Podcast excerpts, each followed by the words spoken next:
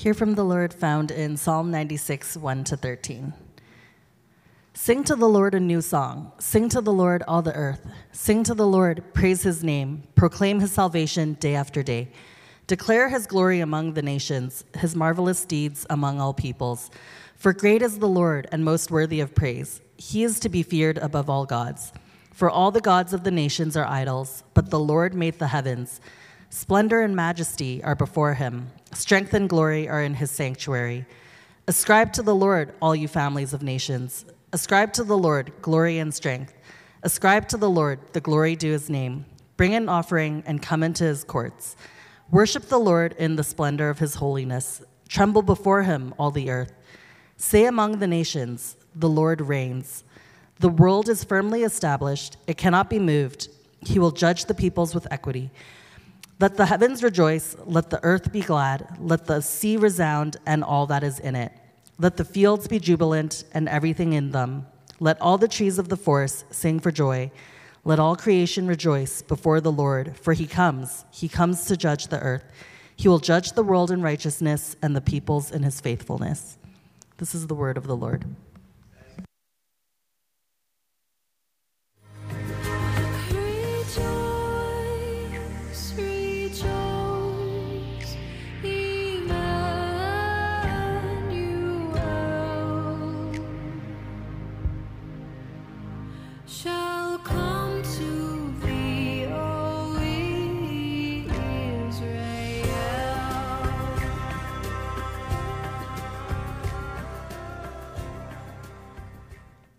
Well, good morning uh, on this uh, Sunday morning, on this Christmas Eve. Merry Christmas to you. Uh, my name is Doug. I'm one of the pastors here at Lord's Love, and thank you for joining in to our Christmas Eve service. I hope you've been experiencing uh, the joy of Christmas and the wonder of Christmas that just a little bit more uh, during this season, during this morning. Uh, we're going through a sermon series called Advent in the Waiting, where we're learning what does it mean to wait in the in-between, because During uh, during Christmas, there's a season, if you haven't heard of this before, called Advent. And the word Advent comes from the Latin word Adventus, which means arrival. So we remember, we look back to the first arrival of Jesus in Bethlehem some two thousand years ago. But also, we look forward to his second coming, the arrival of Jesus. Will come back again uh, and come back for all his people, come back for his church. But we also live in the in-between Uh, right now, where Jesus also invades and comes into our lives, or we get to experience him anew in fresh ways. See, this Christmas season, it may be a happy season, it might be the hap hap happiest season uh, of all, uh, as the baptism tank is making sounds. Uh, it's not me, uh, it's the baptism tank. Uh, and it's during the happiest season of all, where we come in to celebrate and remember what Christmas is really all about. But it may be some of the loneliest times as well. Some of the loneliest times for the, the church, uh, for you as, uh, as a person. Uh, in fact, according to the World Health Organization, uh, earlier in November, the World Health Organization, they designated loneliness actually as, uh, as a uh, global health concern, where one in four older adults are experiencing loneliness and isolation and pain, especially all the more during a season like this. And maybe that's you, because loneliness and social isolation are health risks, as uh, the World Health Organization say. It's, uh, it's a kind of experience that many of us are going through, especially for those going through loneliness and, and isolation. So maybe you're feeling this way this morning. During this Christmas season, you come into Lord's Love, you come to your church, maybe this church for maybe the first time, and you're wondering, God, where are you? And you're wondering, God, what are you doing in this world with all the pain and all the suffering and everything that is going on in the world today? And I draw from Doctor Beth Green. She's the Provost and Chief Academic Officer at Tyndale University, where I'm currently uh, almost finishing my studies at. And she says this uh, during this newsletter that she wrote, Mary carried the Christ child for nine months, difficult months and bleak and frightening times for her nation. The light of a star uh, and a sparkle of gifts shines so much more brightly when our, we confront the reality of brokenness, pain, and suffering in our world. Waiting is pilgrimage. The Advent journey is different and the same every year. Some years we are contented, excited, and others we're exhausted and scared. The same scriptures bear witness to you and me in all of these circumstances. The Christ child is coming, has come, and will come. Instead of closing with Merry Christmas, then, I will close with Maranatha, uh, which means Maranatha, uh, which means uh, may he come again. That there's this yearning during this Christmas season to wait uh, because our hopes and our dreams cannot be fulfilled in this world that we live in, but one day Christ will come back and all things will be made right again. And also Malcolm Guite, he says this, he's an English Anglican priest and poet. Advent itself is always B C, before Christ.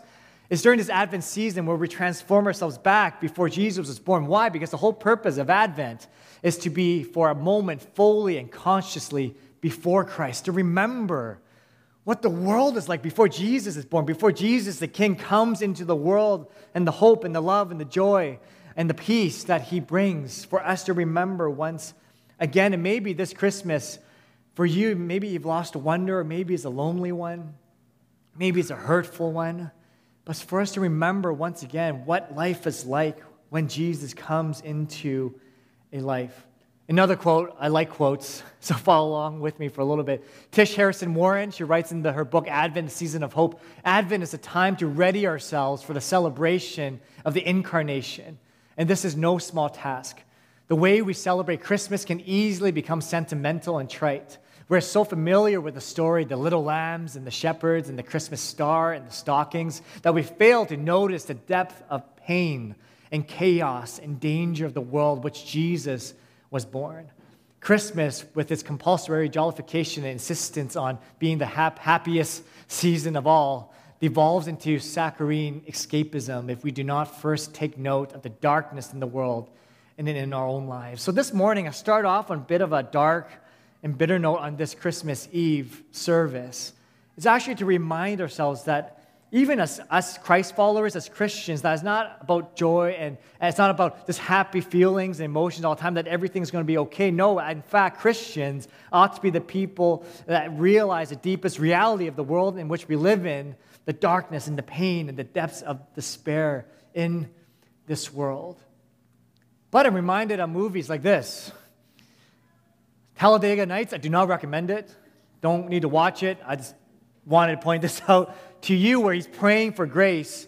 Ricky Bobby is praying for grace, and he's praying to dear eight-pound, six-ounce newborn baby Jesus. Don't even know a word yet, just a little infant, so cuddly but still omnipotent. As he's praying, and he just keeps praying on and on and on to little baby Jesus, and his wife gets fed up. It's like, you know, Jesus was a grown-up man. Later on, you can pray to, like, grown-up Jesus, and then the grandpa was like, yeah, he was a man, he had a beard, okay? Like, he didn't stay a baby forever. And then Ricky Bobby's like, I'll pray to whoever Jesus I want to pray. I like the baby Jesus, okay? And he goes on and keeps saying, dear baby Jesus, so cute, and so, you know, going on and on. And that's kind of the vision and the version of, of Jesus that we want, like cute little baby Jesus. But there was a purpose in Jesus being born. Yes, he was cute. Yes, he was a human being that was born in, in a manger, and we love that story, but he was also king. You see, in Psalm ninety-six here, you might be like, this is a strange passage to read on a Christmas Eve, and maybe so, but Psalm ninety-six is what's known to be part of the enthronement psalms, which re- helps us to remind, the purpose of the psalm is to, to affirm and to lift up and to remind the people that the Lord is reigning, that he is king over the earth, that he is present and reigning, and, and the Lord, and he is, he is very much involved in his people. And we can read this through Psalm forty-six, ninety, ninety-three, ninety-five, ninety-six, ninety-seven, and so on. It's not to be confused with what uh, Pastor Howard preached on last week, which are the royal psalms, which talks about the earthly kings and how Jesus Uh, how, sorry, how God will fulfill his purposes through the earthly kings like King David.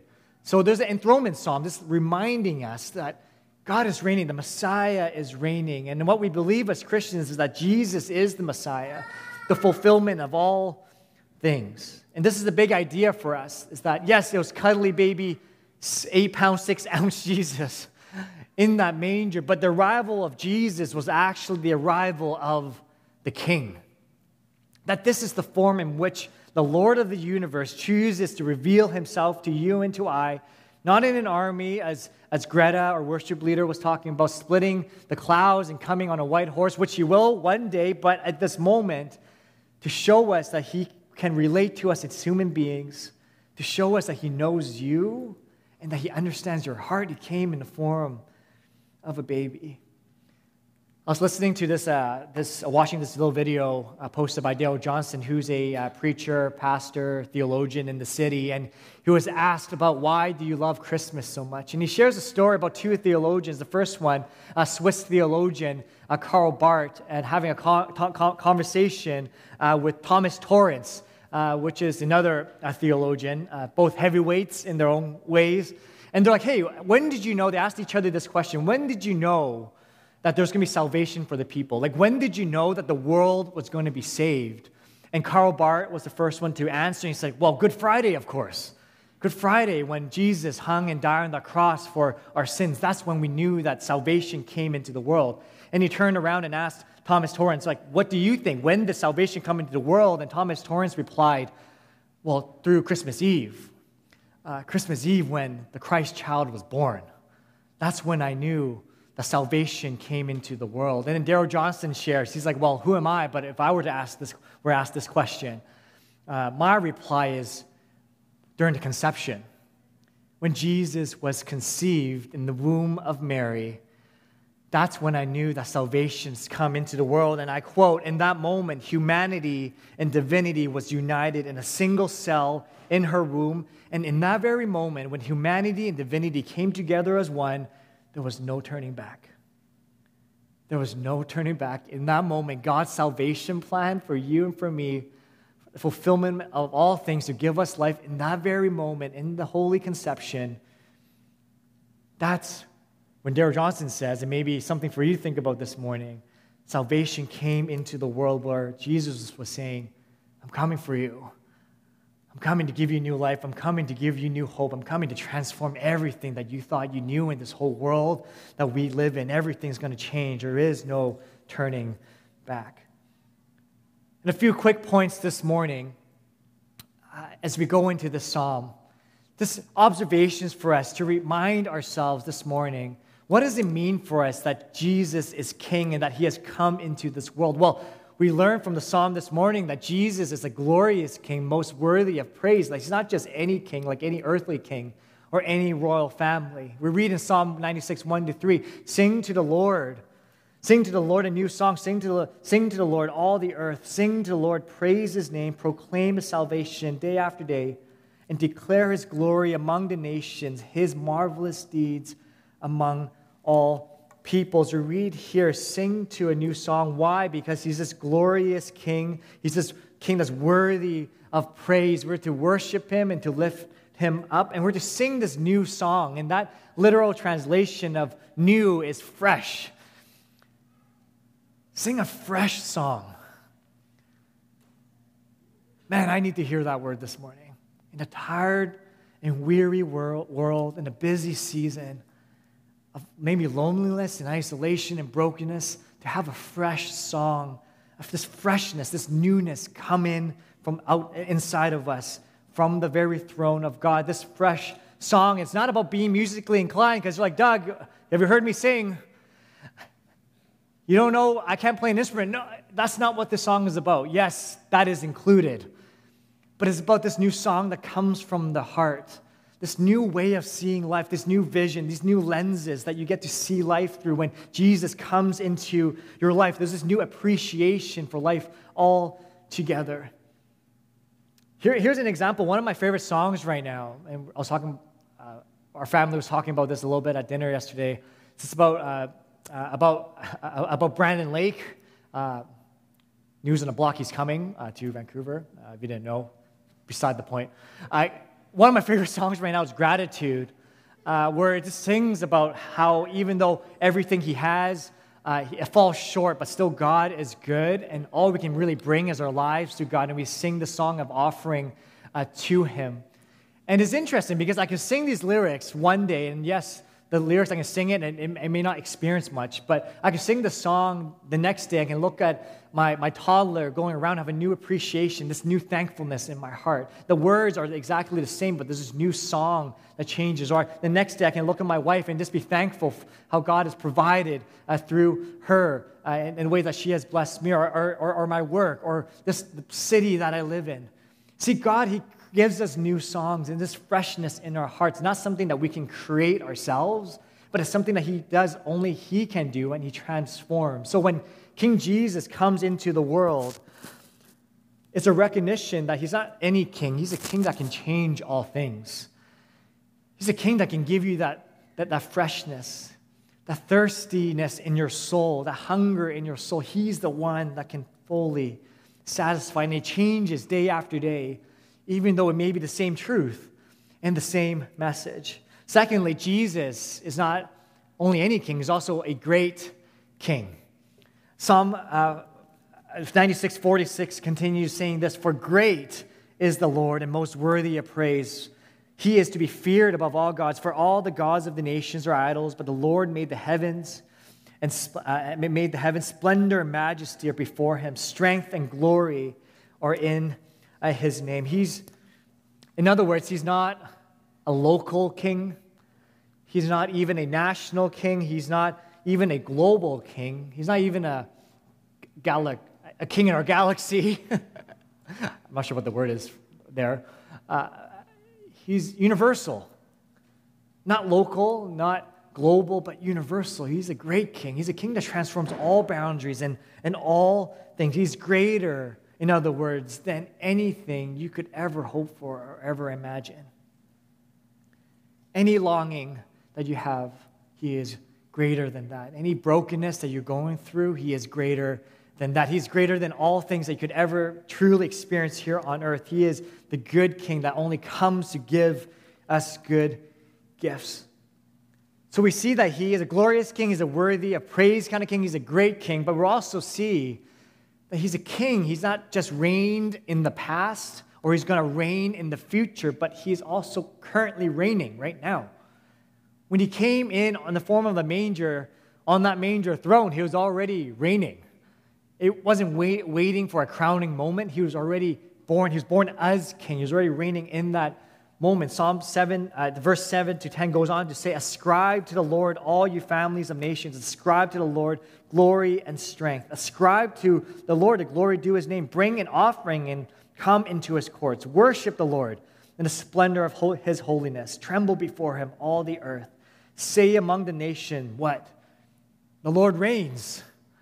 Not He will reign, or He has reigned, or, or, or whatever. He is reigning in this moment. The world is firmly established. It cannot be moved. He will judge the peoples with equity. Jesus is a king who is already reigning right now in this moment. And you might be like, "Doug, that's so hard because of what I'm going through, because of what I'm seeing in the world." But here's the truth that maybe that needs to seep into your soul this morning, that He is already reigning, that He's already in control, that He already knows all things. This word for ascribe can be translated as simply give. Because He is reigning, this is what we are to do as His people. If you follow Jesus, this is what we're to do, to ascribe, just to give, to give to the Lord what He fully deserves. Give to the Lord because of who He is. Or Doctor Michael Krause, he's uh, also teaches at Tyndale. Also, I've read this in the same newsletter. I'm sharing this uh, with you. He says this, "In Advent, we prepare ourselves for the incarnation of the Word of God. At the first Advent, the wise men brought gifts of gold, signifying His kingly office and something of great value. Magi brought gifts representing the very best uh, they had, not something which cost them nothing. So let us offer Him our most expensive gifts, our lives, our jobs, our time, our focus, things that are most valuable to us. They also brought frankincense, representing the, His divine nature, a spice used for worship, representing the fragrant worship of the saints. A sweet-smelling Savior represents the presence of God filling the temple. So let us offer Him our worship, our lives given as a sweet-smelling Savior, a savor. Finally, they brought myrrh, representing the cleansing, purification, and preservation of Jesus' suffering. Let us offer up clean hands and a pure heart. So this morning, we don't just visit. Uh, we, don't, we don't just visit and read uh, Luke one and two, the Christmas story, and look at it as afar, like that just happened a long time ago. No, in the words of Tish uh, Warren Harrison, it, again, she says that uh, the Advent story, the Christmas story, is actually all of the Gospels, all of Scripture. It's this immersive play. It's immersive theater, meaning that no one takes a back seat. We don't read it and be like, oh, that's great. Good for you, Jesus. Good for you. No, he invites us into the story, and there's a there's a there's a part there's a role for you to play. There's a there's a part for you in the story of God where he invites us into the story to experience him in new and fresh ways. So we remind ourselves he is reigning right now. That chaos doesn't reign. That pain doesn't reign. That sickness doesn't reign. That anxiety doesn't reign. That that that depression doesn't reign. That cancer doesn't reign. That brokenness doesn't reign. Broken relationships don't reign. Loneliness doesn't reign. Even death itself does not reign. And we proclaim that from the mountaintops on this Christmas Eve through the birth of Jesus, the Lord of Lords, the King of Kings, to remind us that God's salvation plan is in play and still is in play in this very moment, that we remind ourselves now as we push back the pressures of the world, that the Lord reigns, and we can take a breath, and that everything is going to be okay.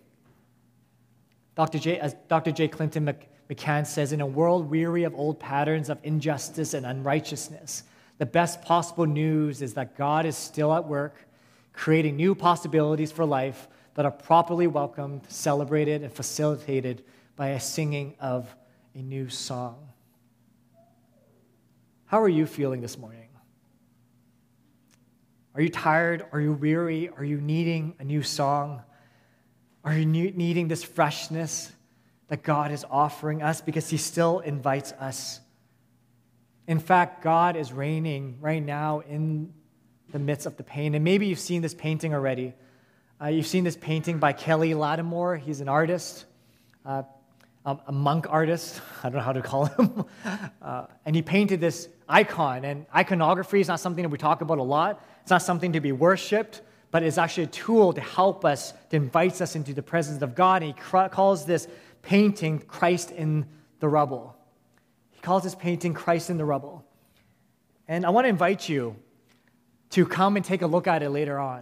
I'm going to put it up in the altar here, to come and notice what is God inviting you into? Because he's painting this picture right now in the midst of what's going on in Gaza, what's going on in Israel, the pain and the fighting and the war, that despite all the war that's going on, all the pain and all the struggles, that that's actually something that Jesus was not unfamiliar with.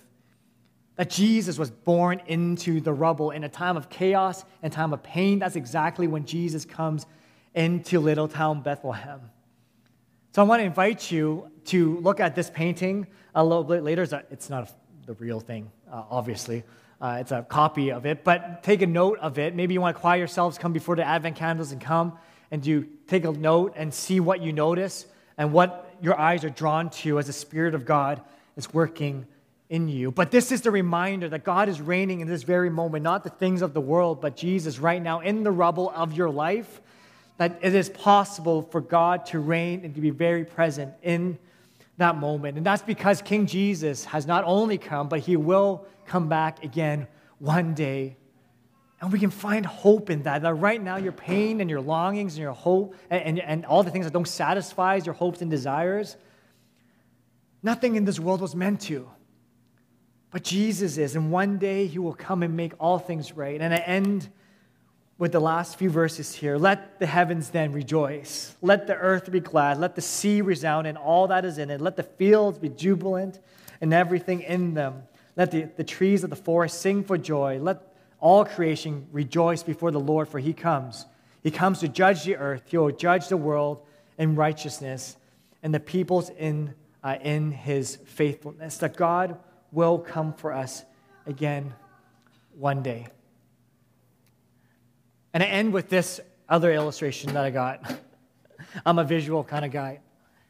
Now, you might have seen this on playgrounds all around, not this bench itself, but something called friendship seats, right? Have you seen those around the city? They're usually colorfully painted. I know there's one on my, uh, on my son's elementary school. The friendship seats, the place for friendship, the place where relationships are meant to happen. It was kind of like anti-bullying kind of initiative in the beginning. But on this Christmas Eve again, Jesus invites us to his friendship seat, and he's saying, sit. Just sit with me and breathe. Everything is going to be okay. All the pain you're going through, all the struggle, the anxiety, the rages war in your mind, that, that the sickness that's raging war against your body, the hopes and dreams are not fulfilled that you've been longing for for so long, just come and sit. That's the invitation. Come and sit and breathe and be with me. Yes, it is painful. He's not downplaying that. But one day, everything is going to be okay. How do we know? Through the birth of Jesus, the Savior of the world, the King of Kings has come for his people to give you new life so they can experience joy, hope, peace, and love like no other. Let's pray. Father, we thank you for who you are, for being a God that doesn't forsake us, doesn't forget us, but you remember us. So this morning, as we're about to go and continue on in our celebrations, Lord, may we go being filled with this new hope and this new joy that only you can give. Father, I pray for people now that are experiencing pain and brokenness, depression, anxiety, sickness, death of a, lo- of a loved one, death of a dream. Father, I pray in this moment, in, in the rubble, that you will come into those moments and that we will say yes to you, God. We receive you as Lord. We say, yes, you are God. And that everything's going to be okay because Christ, the Lord, is born and he will come again for his people. In Jesus' name we pray, amen.